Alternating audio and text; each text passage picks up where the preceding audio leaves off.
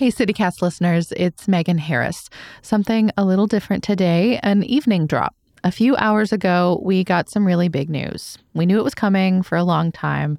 A local jury ruled that the man behind the Pittsburgh synagogue shooting in 2018 should get the death penalty. CityCast lead producer Mallory Falk is with me to talk about it.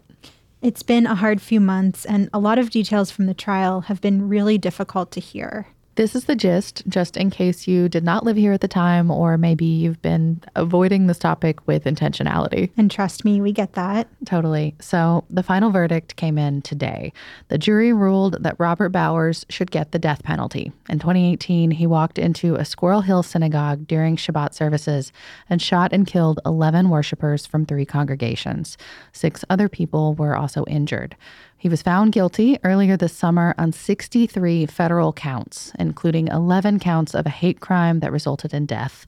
I'm pretty sure this is the first time we've said his name on this show, but we feel like the sentencing is his to bear. So today and maybe Monday will probably be the only time that we do.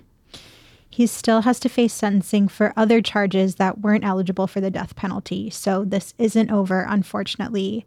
And we know basically every news organization in this city is covering the trial. It's been in all our feeds for weeks. We are so grateful for their work.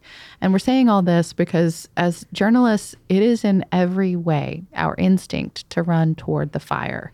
Good days and bad days, we are built and trained and positioned to follow big and impactful stories every day. But for us, this one needs a little extra time. We are reporters, but we are also Pittsburghers. I was on the team at WESA that covered the shooting that day in October.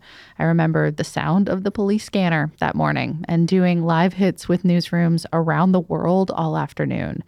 I remember crying in the control room and how scared everybody was. But I was an outsider in every way. This was my community. As I've mentioned on the show before, I grew up attending services and religious school at Tree of Life.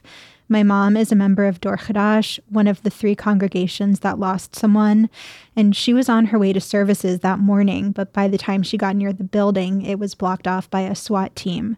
She's been going to almost every day of the trial, and I joined her a couple times, including for closing arguments earlier this week. So this is all really personal to me. We really hope you care about our why here because this news is incredibly important to us too. And we want to talk about the trial and the folks that it's impacting with grace and with dignity.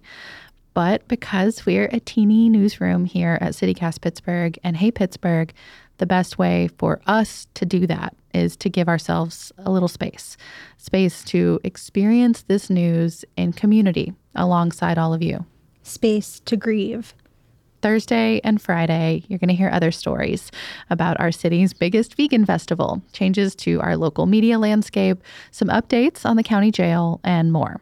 It's not because we don't care about this, it's because we need to be human with you for a few minutes. We want to process it and let ourselves feel the big feelings with the rest of our town. So please stay tuned. Monday, we're going to do a recap on the whole thing the shooting, the trial, the verdict my takeaways from sitting in the courtroom, and what comes next. And Tuesday, you're going to hear Mallory in conversation with someone very dear to her, her mom. So, tomorrow we're bringing you something totally different, a light distraction. A decidedly different way to be in community this weekend.